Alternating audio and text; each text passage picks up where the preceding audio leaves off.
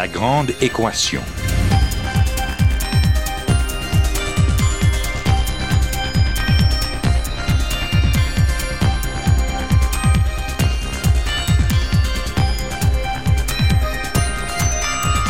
Ici Normand Mousseau, bienvenue à La Grande Équation, votre rendez-vous hebdomadaire avec la science. Cette semaine, au Québec, le développement durable est-il plus qu'une expression fourre-tout?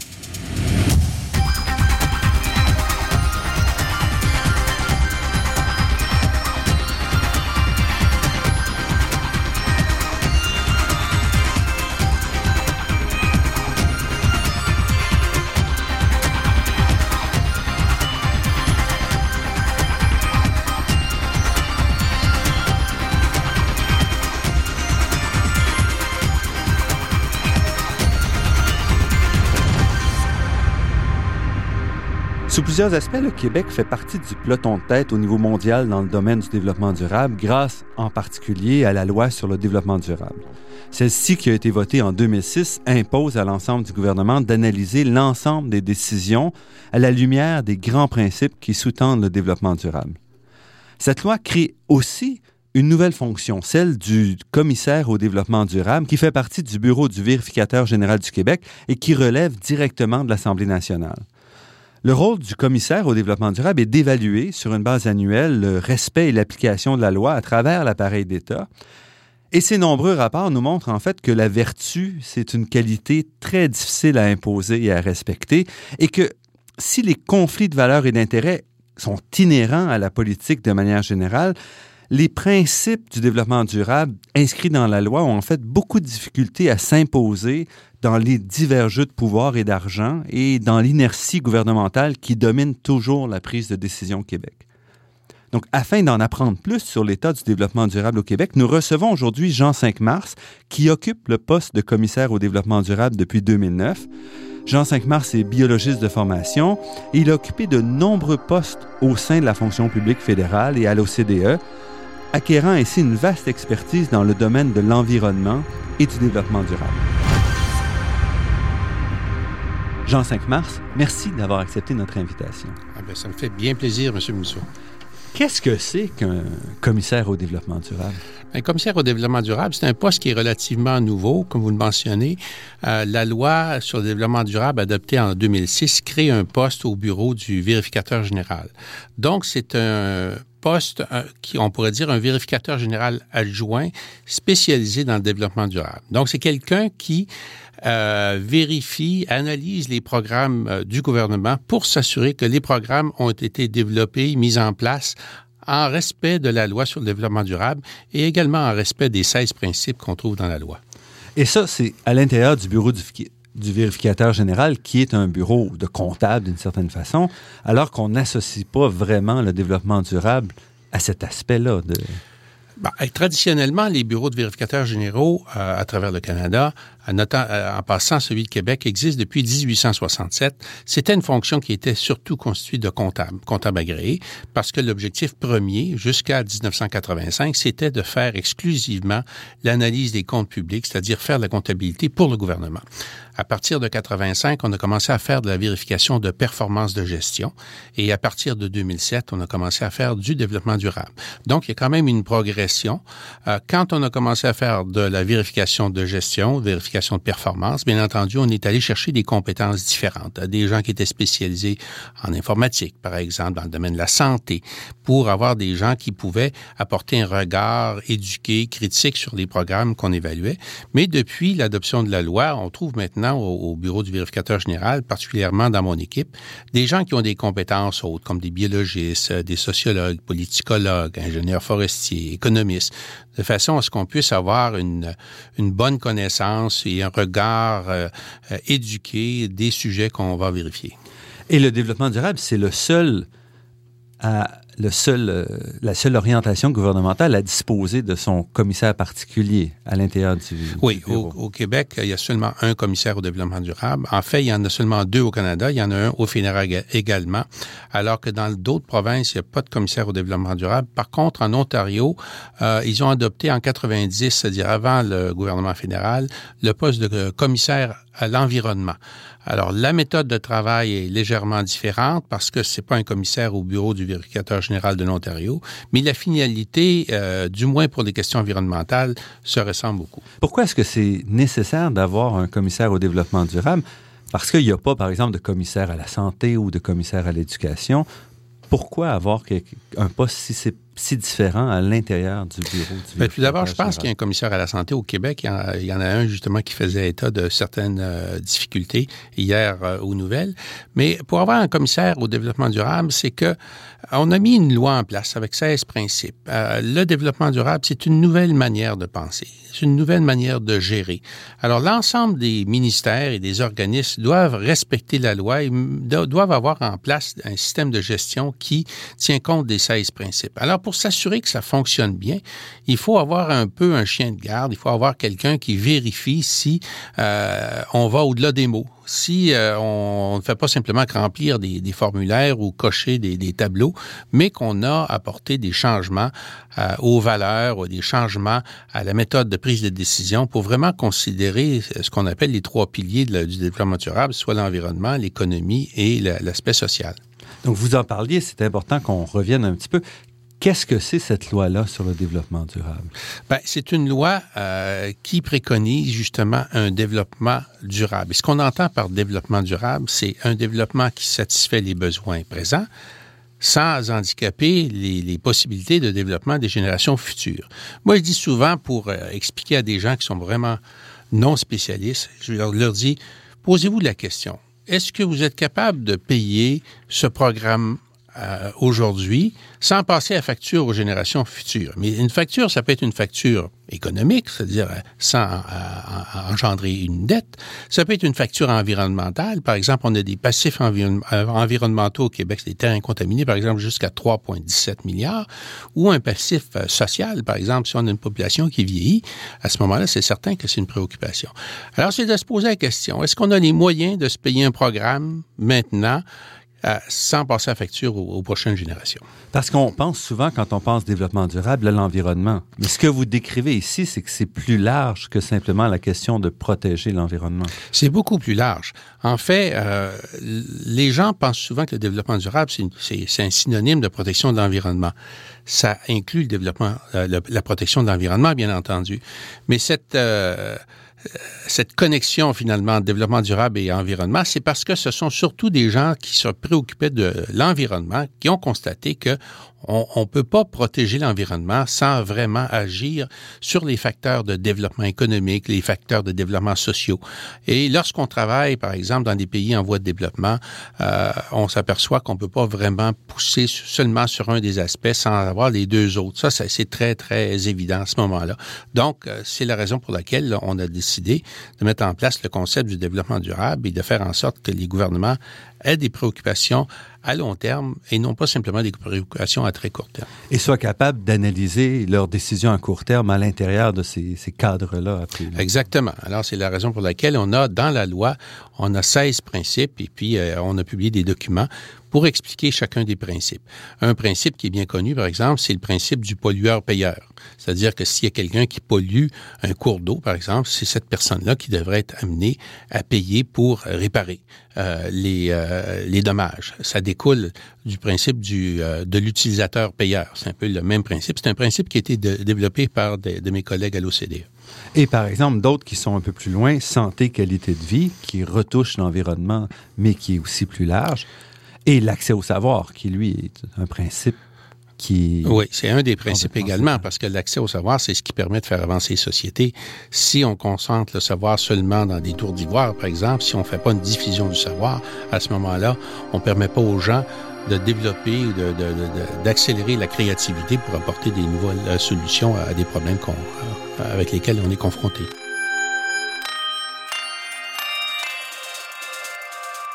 Ici Normand Mousseau, vous êtes à La Grande Équation et nous sommes en compagnie de Jean 5 Mars, commissaire au développement durable du Québec. On a commencé à regarder certains des, grands principes, euh, des 16 principes qui forment la loi sur euh, le développement durable. Vous parliez tout à l'heure de, de la, du pollueur-payeur. Il y a aussi la protection de la biodiversité, et du patrimoine culturel. Donc, on met encore une fois dans le même pot l'ensemble de ce qui nous entoure.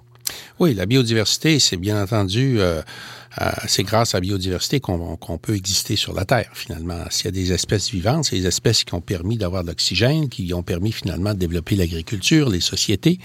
Mais également, l'aspect culturel est fort important. C'est que les individus... Euh, proviennent finalement des générations antérieures. Alors, lorsque on considère ce que les, les anciens ont pu euh, créer, à ce moment-là, on est beaucoup plus mieux équipé pour pouvoir regarder l'avenir. Parce qu'on dit, si on regarde le passé, on est capable à ce moment d'avoir une bonne vision vers l'avenir parce qu'on sait d'où on vient. Alors, ça se manifeste dans toutes sortes de sciences, en architecture, par exemple. Lorsqu'on voit les découvertes qui ont été faites, bien entendu, c'est qu'on a découvert certains principes mathématiques qui nous ont permis de passer, disons, d'un style d'architecture à un parce que finalement, on a vu ce qui se passait avant. Donc, c'est important de protéger euh, les cultures également. C'est ce qui fait, disons, une biodiversité, si on peut dire, euh, euh, de l'esprit plutôt qu'une biodiversité biologique. Et malgré cette diversité qui est recouverte par la loi, on a quand même donné la gestion de la loi, la, la responsabilité au ministre de l'Environnement. Donc, est-ce que ici, en le confiant comme ça à un ministre dans un, un ministère très étroit, finalement, est-ce que on permet vraiment à la loi de, prendre toute son ampleur? Bien, euh, le ministère de l'Environnement a hérité de cette responsabilité en grande partie parce que, comme je vous le mentionnais antérieurement, ce sont surtout des gens qui étaient intéressés par la protection de l'environnement qui ont poussé le concept de développement durable. Alors, le ministère euh, l'a hérité et c'est lui qui a comme euh, charge de coordonner la mise en œuvre du développement durable à travers euh, l'appareil gouvernemental. Cependant, lorsqu'on regarde euh, les euh, d'autres administrations, c'est-à-dire d'autres pays à travers le monde, mhm. euh, et on essaie d'examiner ceux qui ont avancé le plus dans le domaine du développement durable, on s'aperçoit que ce sont les pays où on a fait le développement durable le cœur, disons, de la gestion de l'appareil gouvernemental. Et lorsqu'on a mis surtout la coordination euh, dans un, une entité qui est très près du premier ministre ou du président, disons, de la République. Parce que la loi elle-même est, très, très large d'application. Elle exige que, finalement que chaque décision ou que programme soit analysé à travers le gouvernement et toutes ces sociétés qui en découlent à, à l'aune, à la lumière des principes du développement durable. Donc, en principe, toute décision au gouvernement, peu importe dans quel ministère, dans quelle société, doit toujours d'abord dire comment est-ce que ma décision s'inscrit, comment est-ce qu'elle respecte les principes du développement durable. Effectivement, euh, il faut analyser l'ensemble des décisions en fonction des 16 principes. Mais euh, vous allez convenir avec moi que c'est un changement de mentalité, c'est un changement de style de gestion qui est assez fondamental. Euh, si vous entrez dans un ministère où on a deux ou trois mille employés qui ont des des, des, descriptions de tâches très précises, qu'il y a des programmes qui existent. Et si du jour au lendemain, on demande aux gens, mais maintenant, vous allez considérer l'ensemble des principes, vous allez considérer le social, l'environnement et l'économique, pas simplement l'économique ou pas simplement l'environnement, ça, il faut, il faut avoir des programmes pour euh, informer les gens, éduquer les gens, leur donner des nouveaux outils de travail. Il faut faire un monitoring, disons, des, des résultats. C'est un peu ma tâche. Et il faut s'attendre quand même que ça prenne un certain nombre d'années. Alors, euh, mais il y a quand même des pays qui l'ont fait. Euh, comme je mentionnais, quand on met vraiment cette responsabilité au cœur des décisions d'un gouvernement, on parvient à avoir des résultats plus rapidement. Mais aussi, comme vous l'expliquiez, ça exige à ce moment-là de pouvoir prendre les décisions avec une optique à beaucoup plus long, terme. Donc, il faut disposer d'un outil et d'un cadre qui se projette dans l'avenir. Oui, la question de prendre des décisions en considération du moyen ou du long terme, euh, c'est un défi. On vit dans une société euh, de très court terme. Euh, les gens euh, consomment pour euh, pouvoir avoir des biens immédiatement.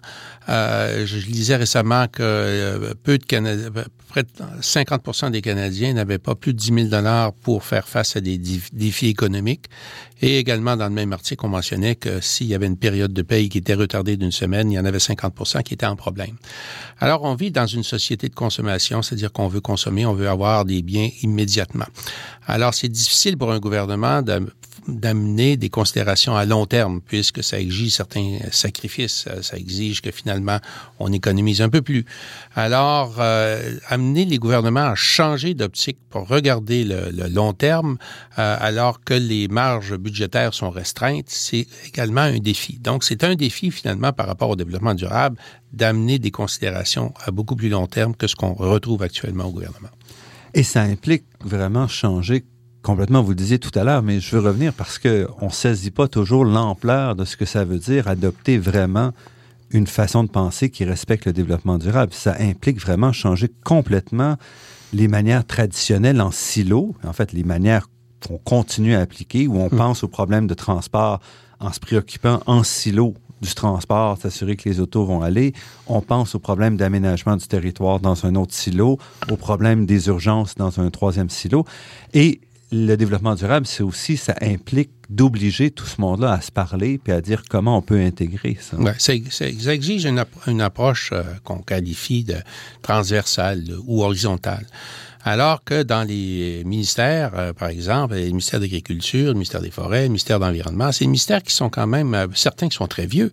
Alors, euh, les amener à travailler de façon horizontale, de coopérer, de se consulter pour différents programmes, c'est quand même un changement énorme au niveau de la gestion de l'administration publique. Dans certains cas, ça se fait un peu plus facilement. Dans d'autres, c'est plus difficile. Parfois, on prend des décisions sans considérer l'acceptabilité sociale et on se ramasse avec des problèmes d'acceptation de projets qui n'arrivent pas. Et puis, souvent, il y a des projets de développement économique qui fonctionnent pas parce qu'on n'a pas tenu compte assez des parties prenantes. Et ça aussi, c'est du développement durable, cet aspect-là, vous parlez d'acceptabilité sociale? Oui, bien entendu, c'est que lorsque, par exemple, on peut penser à un développement économique minier, pétrolier ou autre, euh, qui aura des retombées économiques, mais par contre, si on ne tient pas compte de l'impact que ça peut avoir dans une communauté, un impact social ou un impact environnemental, euh, à ce moment-là, on va se ramasser dans une situation où on va avoir des gens qui vont s'opposer au projet et ça risque de faire finalement annuler des projets qui euh, peut-être auraient eu euh, des, des bénéfices à long terme. Quels sont, selon vous, les, grands enjeux du développement durable au Québec? Ben, le grand enjeu, euh, c'est d'amener un changement de mentalité dans la gestion de l'appareil public pour amener les gens à mieux considérer les 16 principes. C'est d'amener également l'administration publique à avoir une vision à plus long terme euh, et, bien entendu, d'amener la population à supporter ce genre de programme. Euh, avec l'expérience, de plus en plus, je pense que des programmes d'éducation devront être mis sur pied pour inculquer ces notions de développement durable ou de long terme euh, à des très jeunes euh, enfants.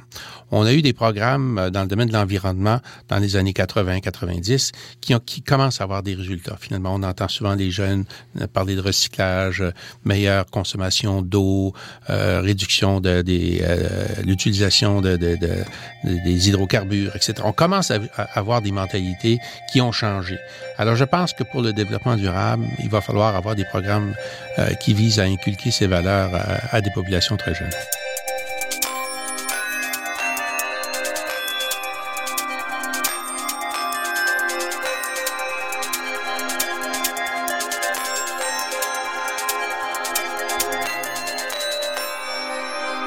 Ici Normand Mousseau, vous êtes à La Grande Équation sur les ondes de Radio VM et nous sommes en compagnie de Jean 5 Mars, commissaire au développement durable.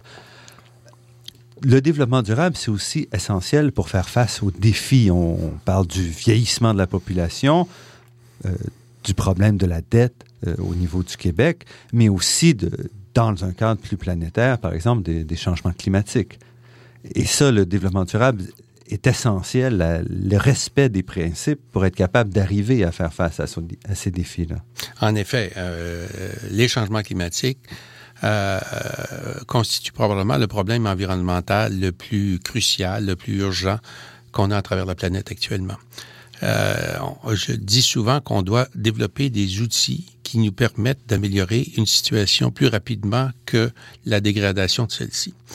Euh, ça fait quand même longtemps qu'on parle du, euh, des changements climatiques, je crois. Oui, depuis le début des années 90. Je dirais même que ça a été découvert à la fin du, du 19e euh, siècle, euh, à peu près en 1890. Mais on a commencé à parler du, des changements climatiques aux alentours des années 80.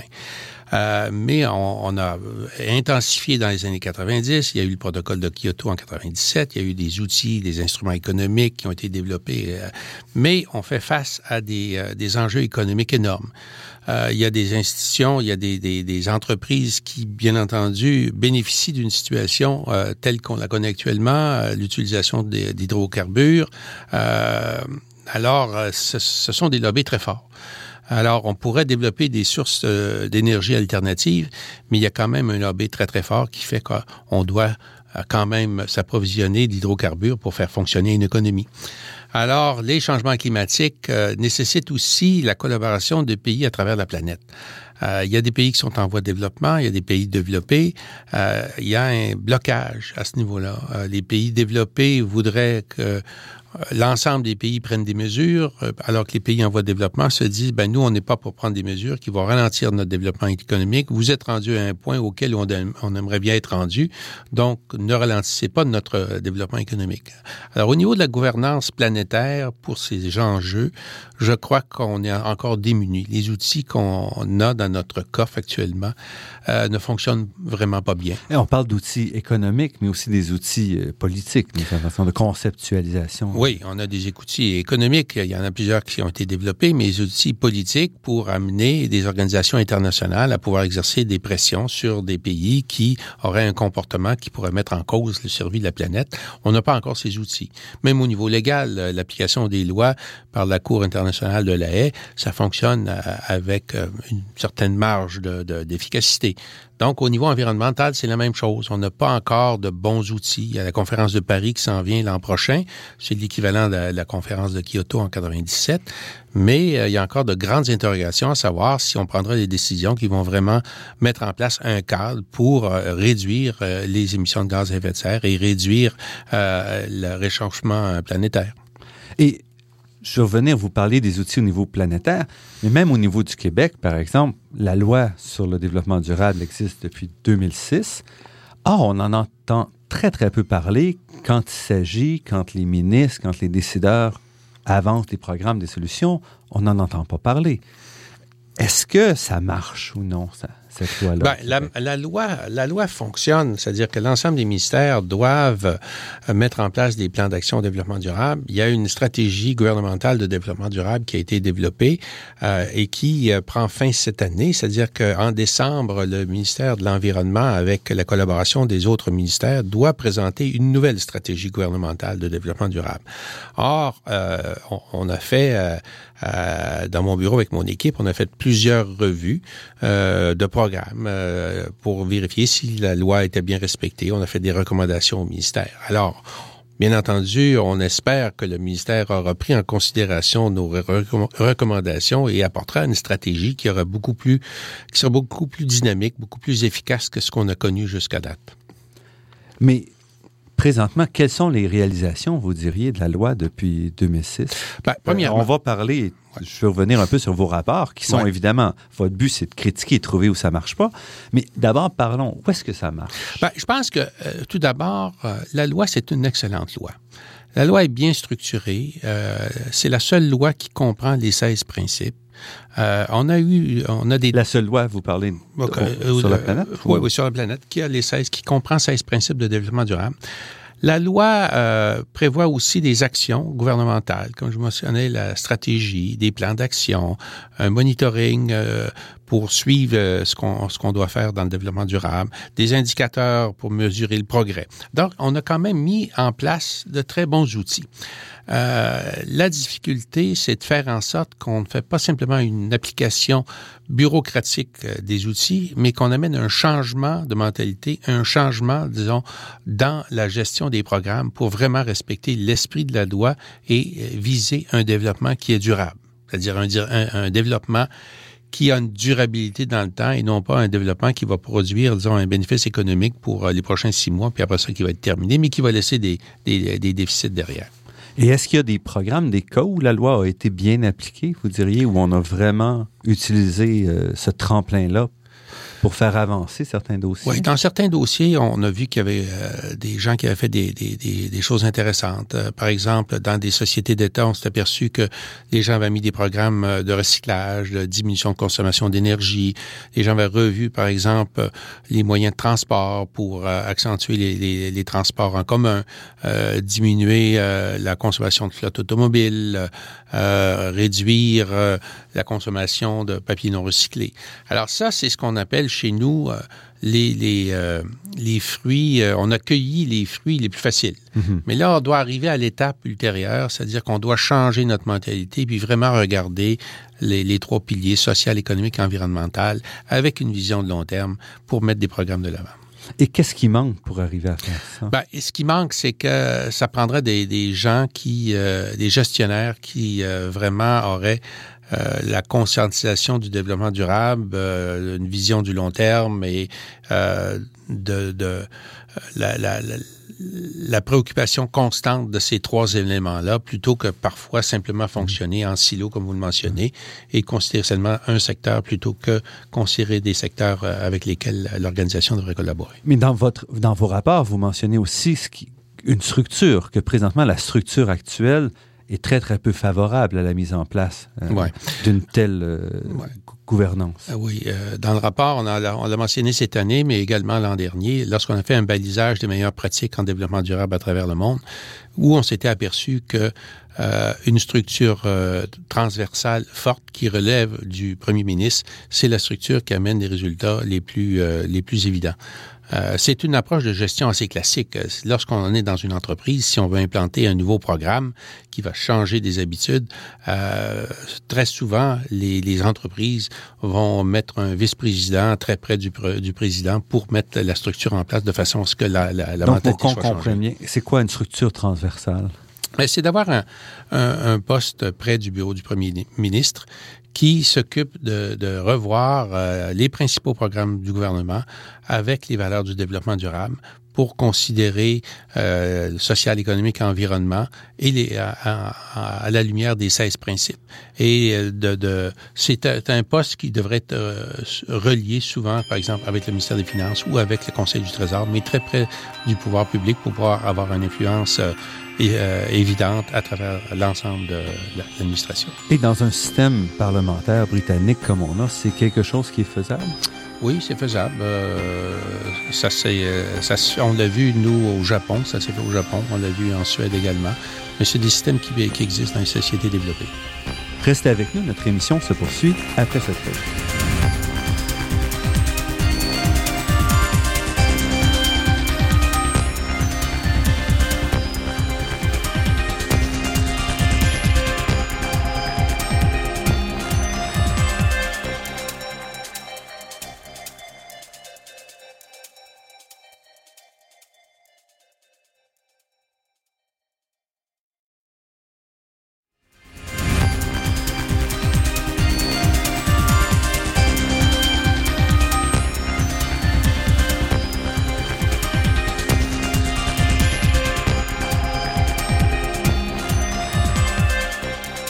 Ici Normand Mousseau, vous êtes à La Grande Équation et nous sommes en compagnie de Jean 5 Mars, biologiste de formation et commissaire au développement durable. J'aimerais qu'on fasse une petite pause et qu'on regarde un peu votre parcours à vous, comment vous êtes arrivé là. Donc, vous êtes biologiste de formation, c'est quand même loin d'une certaine façon de votre poste actuel. Vous avez commencé au niveau de la fonction publique fédérale.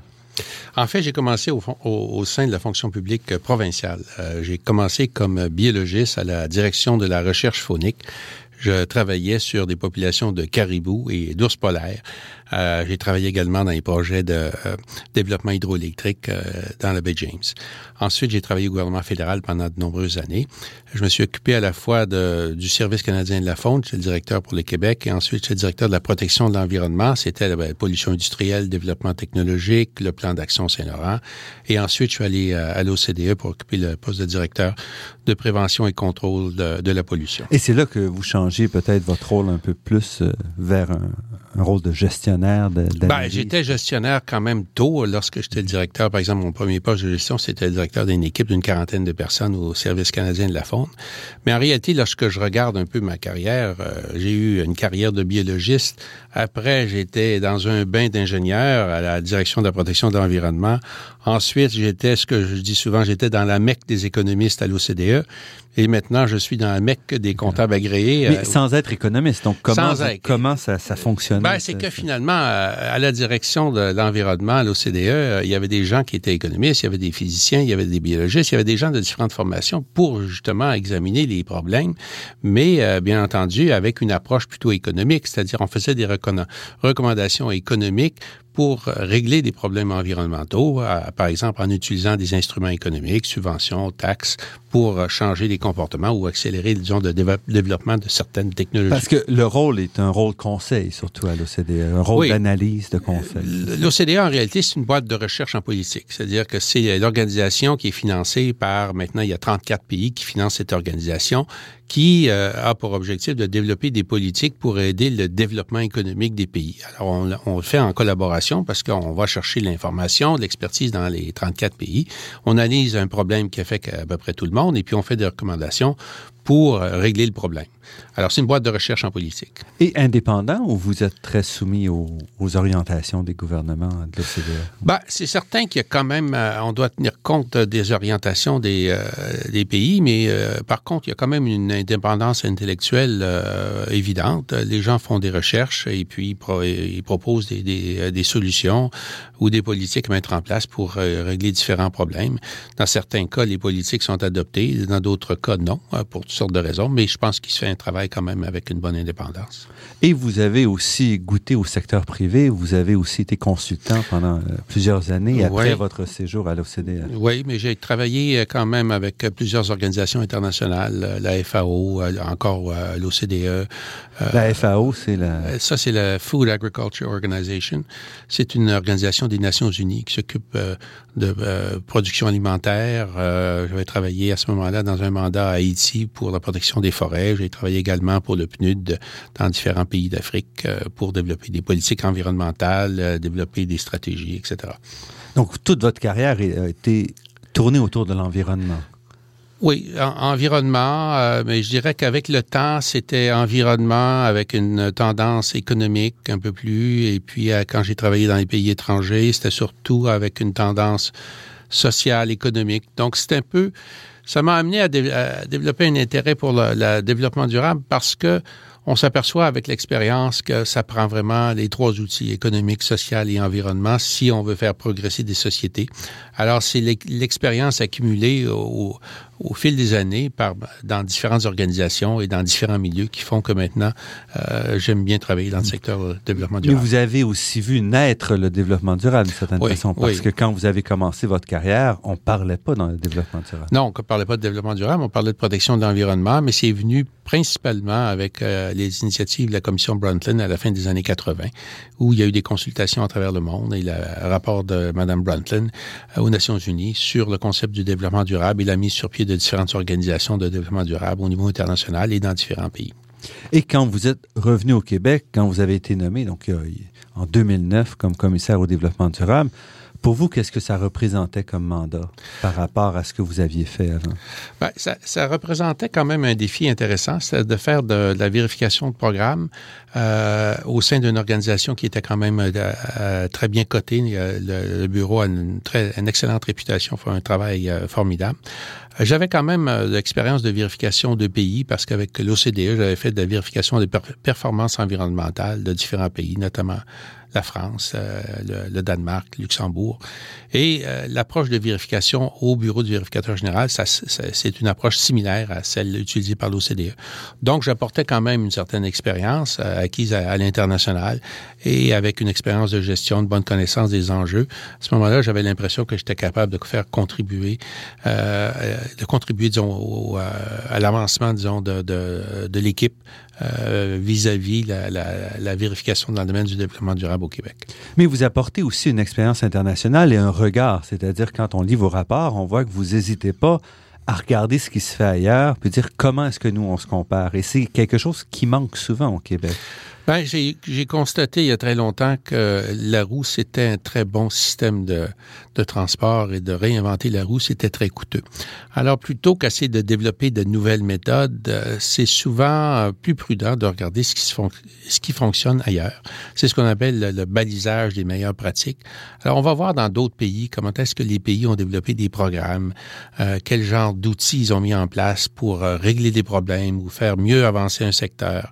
Alors, je dis souvent que euh, le développement durable est très vaste. On a, on a regardé, par exemple, euh, au début, quand je, suis arrivé, on a regardé la gestion des euh, changements démographiques au Québec. Alors, on a déjà, à ce moment-là, regardé dans des pays qui subissaient une situation de vieillissement de la population similaire au Québec pour trouver les meilleures approches. Mais on a fait la même chose avec le changement climatique et dans d'autres programmes. Alors, il ne faut pas hésiter à regarder ce que d'autres pays font parce que euh, souvent les pays sont confrontés avec les mêmes problèmes. Ça, je l'ai constaté, moi, à, l'OCDE. Donc, il s'agit d'aller voir ailleurs. Il y a souvent des organisations qui ont pu développer des méthodes euh, avant que le Québec, par exemple, puisse les avoir. Donc, il s'agit d'aller voir et de s'inspirer de ces méthodes, puis les administrer.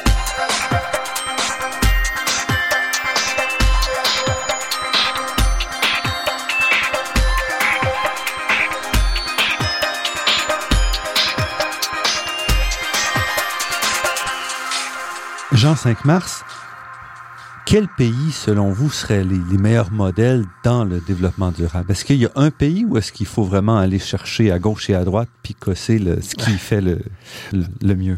Ben, il y a plusieurs... Euh, il y a plusieurs initiatives intéressantes qu'on retrouve dans différents pays. Mais si j'avais identifié un pays qui s'est démarqué au niveau du développement durable, euh, ce serait probablement la Suède. J'utilise souvent la Suède comme, euh, comme exemple. Euh, en fait, j'avais fait une conférence en 2009 où je comparais la Suède et le Québec parce que les populations sont similaires. Si on regarde le territoire habité euh, québécois et la Suède, c'est un territoire qui se compare. La structure économique est à peu près identique. Euh, la Suède n'a pas de richesse naturelle euh, comme la Norvège avec son pétrole. Donc, c'est un pays qui est quand même assez normal. On peut se comparer avec la Suède. Puis, ce qui m'avait frappé, c'est qu'au début des années 90, en Suède, la Suède a, subi une crise économique très grave. Ils avaient eu une bulle immobilière et puis les banques étaient de faire faillite, l'État avait été obligé d'acheter environ 20 des actions des banques. Alors, suite à, cette débâcle économique, le pays s'est vraiment pris en main. Ils ont revu leur euh, réglementation, euh, leur structure de gestion. Ils ont adopté à ce moment-là, tout en, en, réglant des problèmes économiques euh, énormes, ils ont adopté des objectifs environnementaux très important. Puis au début des années 2000, ils ont adopté mm. également une loi et des objectifs de développement. Donc on parle en principe euh, l'émission de gaz à effet de serre, par exemple, ah dès le début des années 90. Oui et toutes sortes de... polluants, etc. Ils avaient adopté comme approche de régler tous les problèmes environnementaux importants avant la prochaine génération. Ils s'étaient donné une quinzaine d'années. Alors, lorsqu'on regarde leur performance environnementale et leur performance économique, parce qu'on peut avoir un, développement économique euh, qui va très bien tout en ayant une performance environnementale, on s'aperçoit que euh, la Suède, au point de vue environnement, fonctionne très bien. Et puis, au point de vue économique, c'est le pays qui a à peu près le mieux traversé la crise économique qu'on a eue en 2008-2009 dans les pays Alors, euh, je crois qu'on a beaucoup à apprendre de ce pays pour euh, les politiques de développement durable. Et donc ça, ça veut dire que l'environnement, le développement durable n'est pas nécessairement nuisible à l'économie. Il y a au moins un cas la Suède? Mais moi, je vous dirais que dans tous les cas où on met l'opposition entre l'environnement et l'économie, l'économie à long terme ne fonctionnera pas. Donc, environnement et économie, ce sont des inséparables, mais de même que l'aspect social également. Mais il faut toujours un exemple ou deux pour appuyer ces, euh, ces affirmations-là. Oui. En Suède, par exemple, on a restructuré l'économie. Euh, on a, c'est un pays où il y a quand même une très grande cohésion sociale. Euh, on a une une approche de gestion qui fait en sorte que les objectifs nationaux, on les retrouve au niveau des comtés et on les retrouve également au niveau des municipalités. Donc, il y a une cohérence au niveau de l'administration. Euh, on voit que les principes qui sous-tendent le développement durable s'appliquent autant au niveau des municipalités qu'au niveau des pays. Alors, lorsqu'on regarde ce qu'ils ont fait au niveau de réduction de gaz à effet de serre, ils ont accéléré le transport en commun, ils ont réduit la consommation de, de, d'hydrocarbures. Et le recyclage, c'est quelque chose de très développé en Suède. On, fait de la captation, disons, des gaz euh, sur les sites d'enfouissement.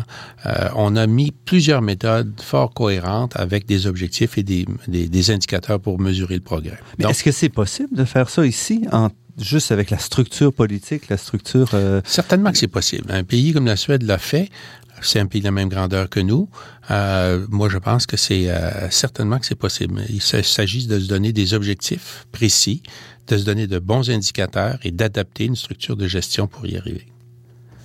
Et pour ça, il faut que ça parte du haut, que ça parte du bas. Comment c'est parti en Suède? C'est parti du haut.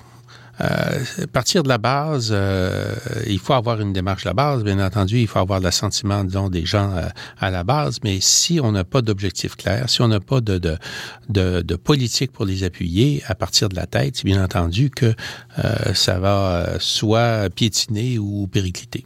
Et c'est un peu ce que vous montrez, les limites au Québec dans vos rapports, c'est qu'il est très, très difficile de, de faire avancer les... Ouais choses. Par exemple, vous mentionnez, vous aviez un rapport sur le développement durable dans le domaine minier, entre autres, il y a quelques années. Vous avez revu l'an dernier euh, ce qui s'était fait et vos conclusions sont qu'il n'y a pas grand-chose qui a changé. Ben, on a fait un rapport en 2009 euh, sur euh, l'exploitation minière dans lequel on avait souligné que les redevances étaient très faibles.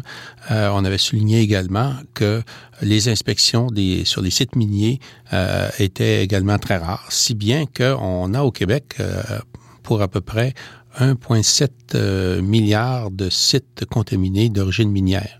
Donc ça, c'est 1,7 milliard de dollars qu'il faudrait dépenser actuellement. Pour les restaurer. Et dans un minimum. Oui. Mais ce qui est intéressant aussi, c'est que c'est pas une fiction c'est que les normes comptables, c'est là où la comptabilité et le développement durable peuvent se rapprocher. Les normes comptables canadiennes ont été modifiées en 2013 pour amener les administrations publiques, les provinces, le, Canada par exemple, à inscrire les passifs environnementaux au niveau du bilan. Donc, si on regarde la dette euh, du Québec qui se situe entre 200 et 250 milliards, dépendamment de ce, qu'on inclut, il y a un point, il y a, il y a plus que ça, il y a 3,1 milliards, 3,2 milliards de passifs environnementale qui est dans cette dette. Donc, cette dette-là, c'est la, sur laquelle on se base les agences de notation et autres. Voilà. Alors, quand une agence de notation donne une note de crédit à une administration, il considère des déficits, mais il considère également la dette. Alors, si dans la dette, on doit mettre les terrains contaminés, ben, c'est bien entendu qu'on a intérêt à ne pas euh, laisser d'autres terrains se contaminer parce que c'est sûr que ça va contaminer notre dette et puis éventuellement peut-être affecter, disons, notre notation financière. Et donc, vous aviez vu ça dans, parmi ce que vous avez observé il y a quelques années dans votre rapport initial? Oui. Et puis, euh, bien entendu, notre méthode de travail, c'est que lorsqu'on dépose un, rapport, on fait un suivi trois ans après et cinq ans après. Alors, lorsqu'on a fait le suivi euh, trois ans après le, dépôt de ce rapport, il y avait eu quand même des tentatives de modifier la loi, etc. Donc, euh, il y avait eu passablement d'opposition politique, si bien que les progrès n'avaient pas été très convaincant. Alors, c'est la raison pour laquelle on avait euh, présenté notre rapport à l'Assemblée nationale en disant qu'il y avait peu de recommandations qu'on avait faites en, 2009 qui avaient été euh, satisfaisantes au niveau de leur, mise en œuvre. Donc, c'est certain qu'on va retourner dans euh, deux ans pour faire le dernier suivi. Et ça, vous en qu'est-ce que vous concluez? C'est pas le seul cas où vous voyez ce genre de, de difficulté à, à mettre en application vos recommandations. Non.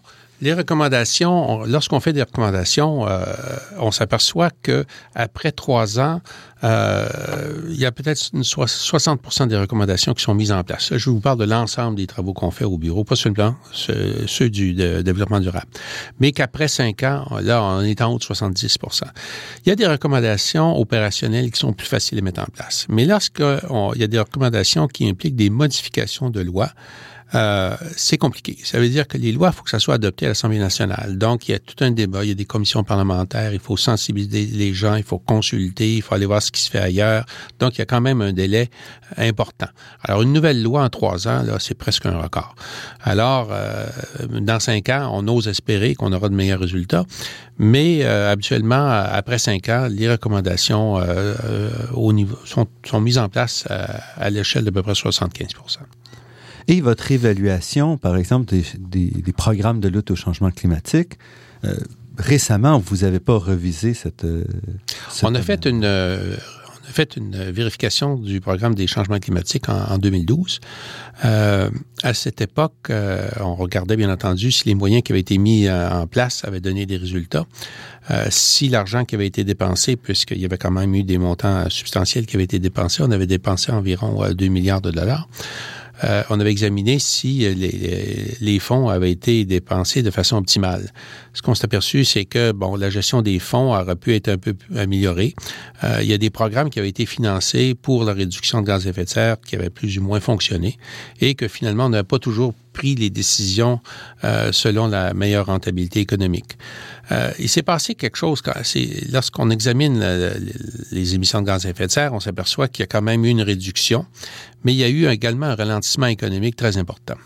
Alors, en 2009-2010, le ralentissement économique au Québec était quand même évident. Mm-hmm. Euh, Plus, il y a eu une augmentation, entre autres, du prix du mazout qui fait que, naturellement, beaucoup de gens ont abandonné cette source-là qui est quand même euh, assez, euh, assez productrices oui, mais se sont vers d'autres. Euh, oui, mais je pense que le facteur principal, ça a été le ralentissement économique. Il y a aussi des fermetures d'usines qui mhm. consommaient beaucoup d'énergie, qui ont amené quand même à une diminution des émissions de gaz à effet de serre. Mais on n'a pas de on n'a pas de l'évaluation parce que pour évaluer vraiment si on a changé les méthodes, euh, si on a changé les processus économiques, il faut faire une évaluation sur une base de cinq ans. Là, on a des évaluations annuelles, comme la dernière qu'on a eue, je crois que c'était pour 2012. Il faudrait faire une évaluation sur une période de, de cinq ans pour vraiment voir si on a diminué.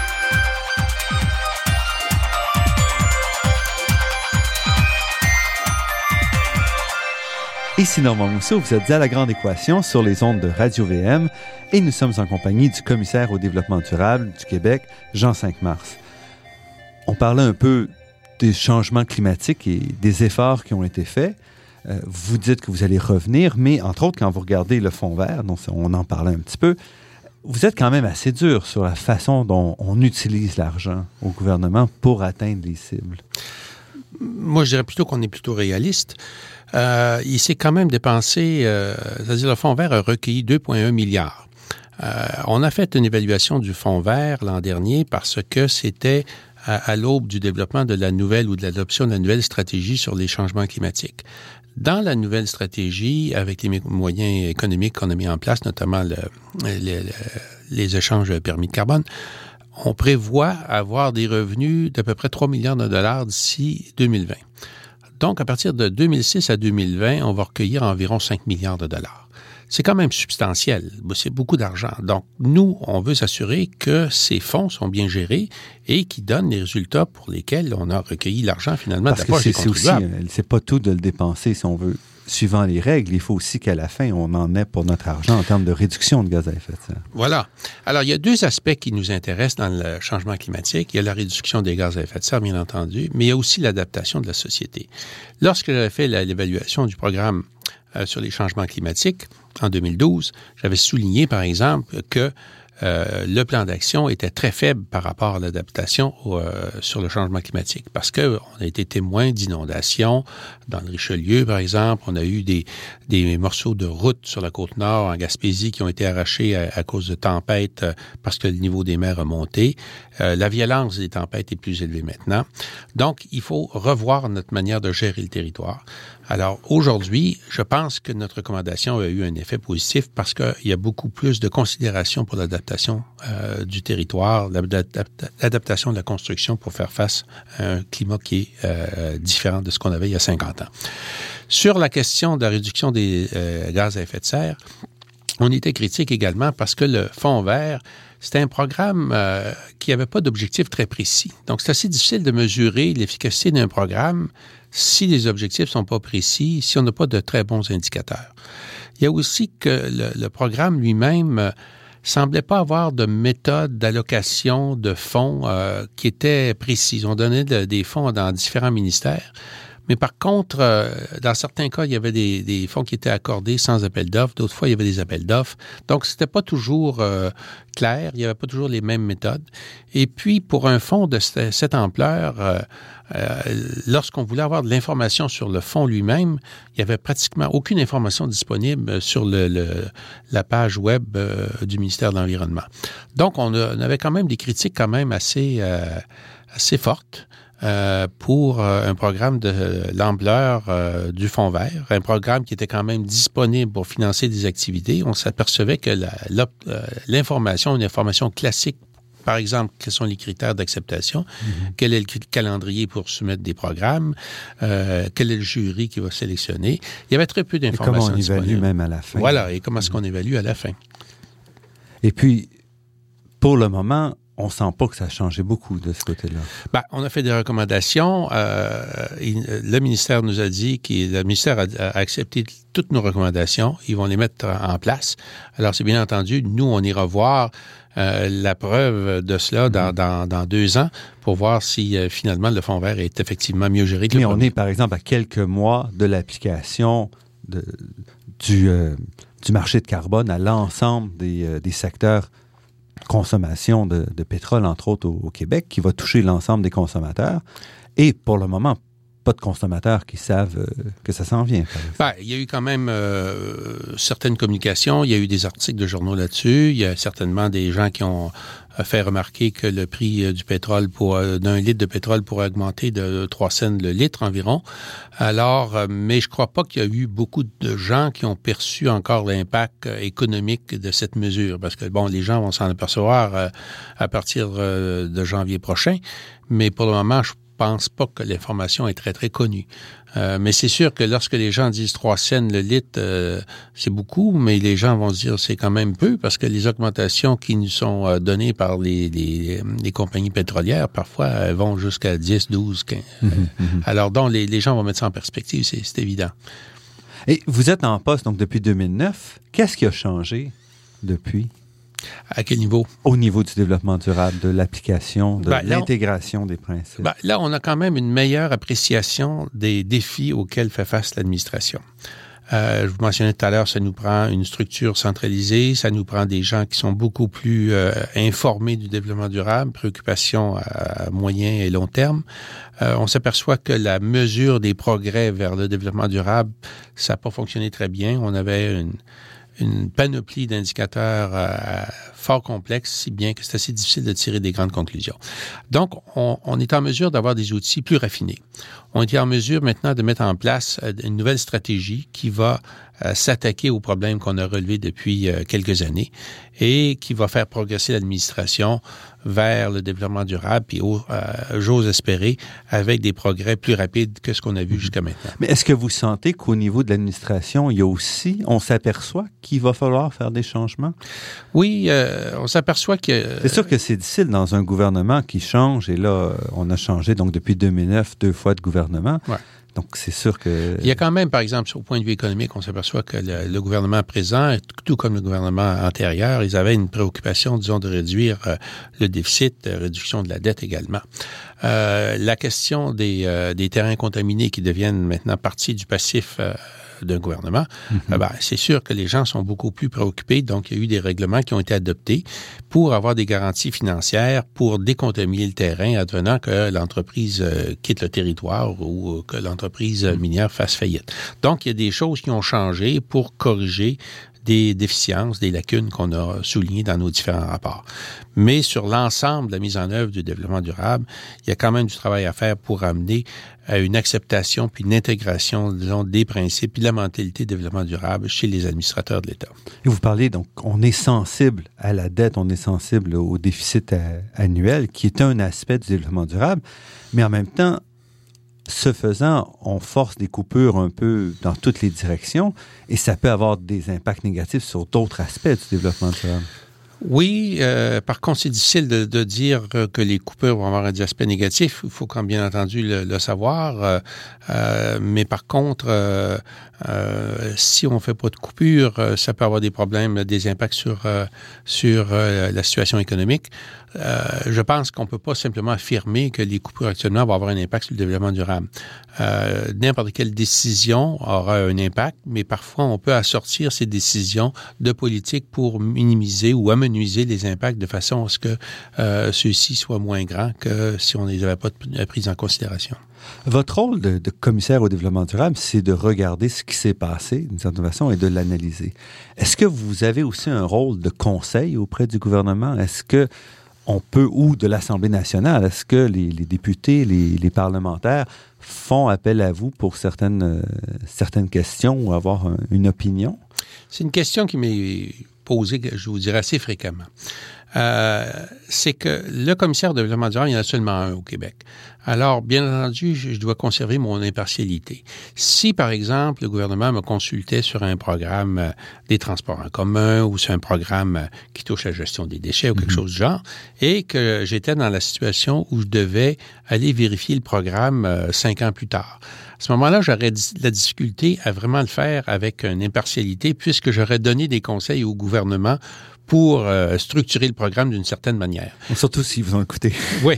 Alors, euh, c'est pour la raison pour laquelle euh, je, ne le fais pas. Moi, je, quand j'ai la question, je dis au gouvernement ou aux personnes qui posent la question, écoutez, il y a des spécialistes dans les universités, dans les ministères, dans les consultants, allez les voir mais de grâce, protéger l'impartialité finalement du vérificateur et du commissaire au développement durable. Est-ce qu'il manque une structure plus consultative à ce moment-là? Parce que la loi prévoit certainement la, structure de vérification dont vous êtes la, la représentation et il y, a, une structure, il y a un comité interministériel sur le développement durable et ce comité a comme responsabilité la coordination euh, de la mise en œuvre euh, des plans d'action, mais également le comité fournit au gouvernement des conseils sur euh, la mise en œuvre du développement durable et des principes. Donc vous restez optimiste par rapport oui, je à la mise en place? mais je réalise qu'il y a quand même encore de grands défis. Jean 5 Mars, commissaire au développement durable du Québec, au bureau du vérificateur général. Je vous remercie beaucoup pour Ça fait plaisir, M. Mousseau.